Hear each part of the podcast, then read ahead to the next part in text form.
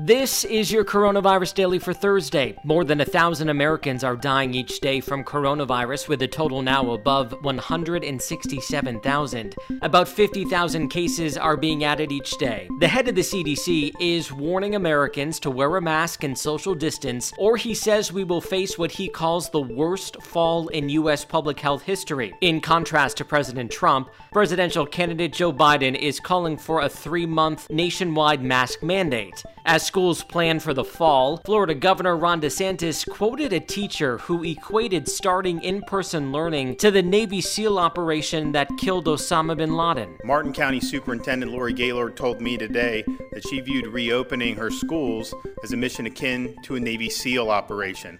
Just as the SEALs surmounted obstacles to bring Osama bin Laden to justice, so too would the Martin County school system find a way to provide parents with a meaningful choice of in person instruction or continued distance learning.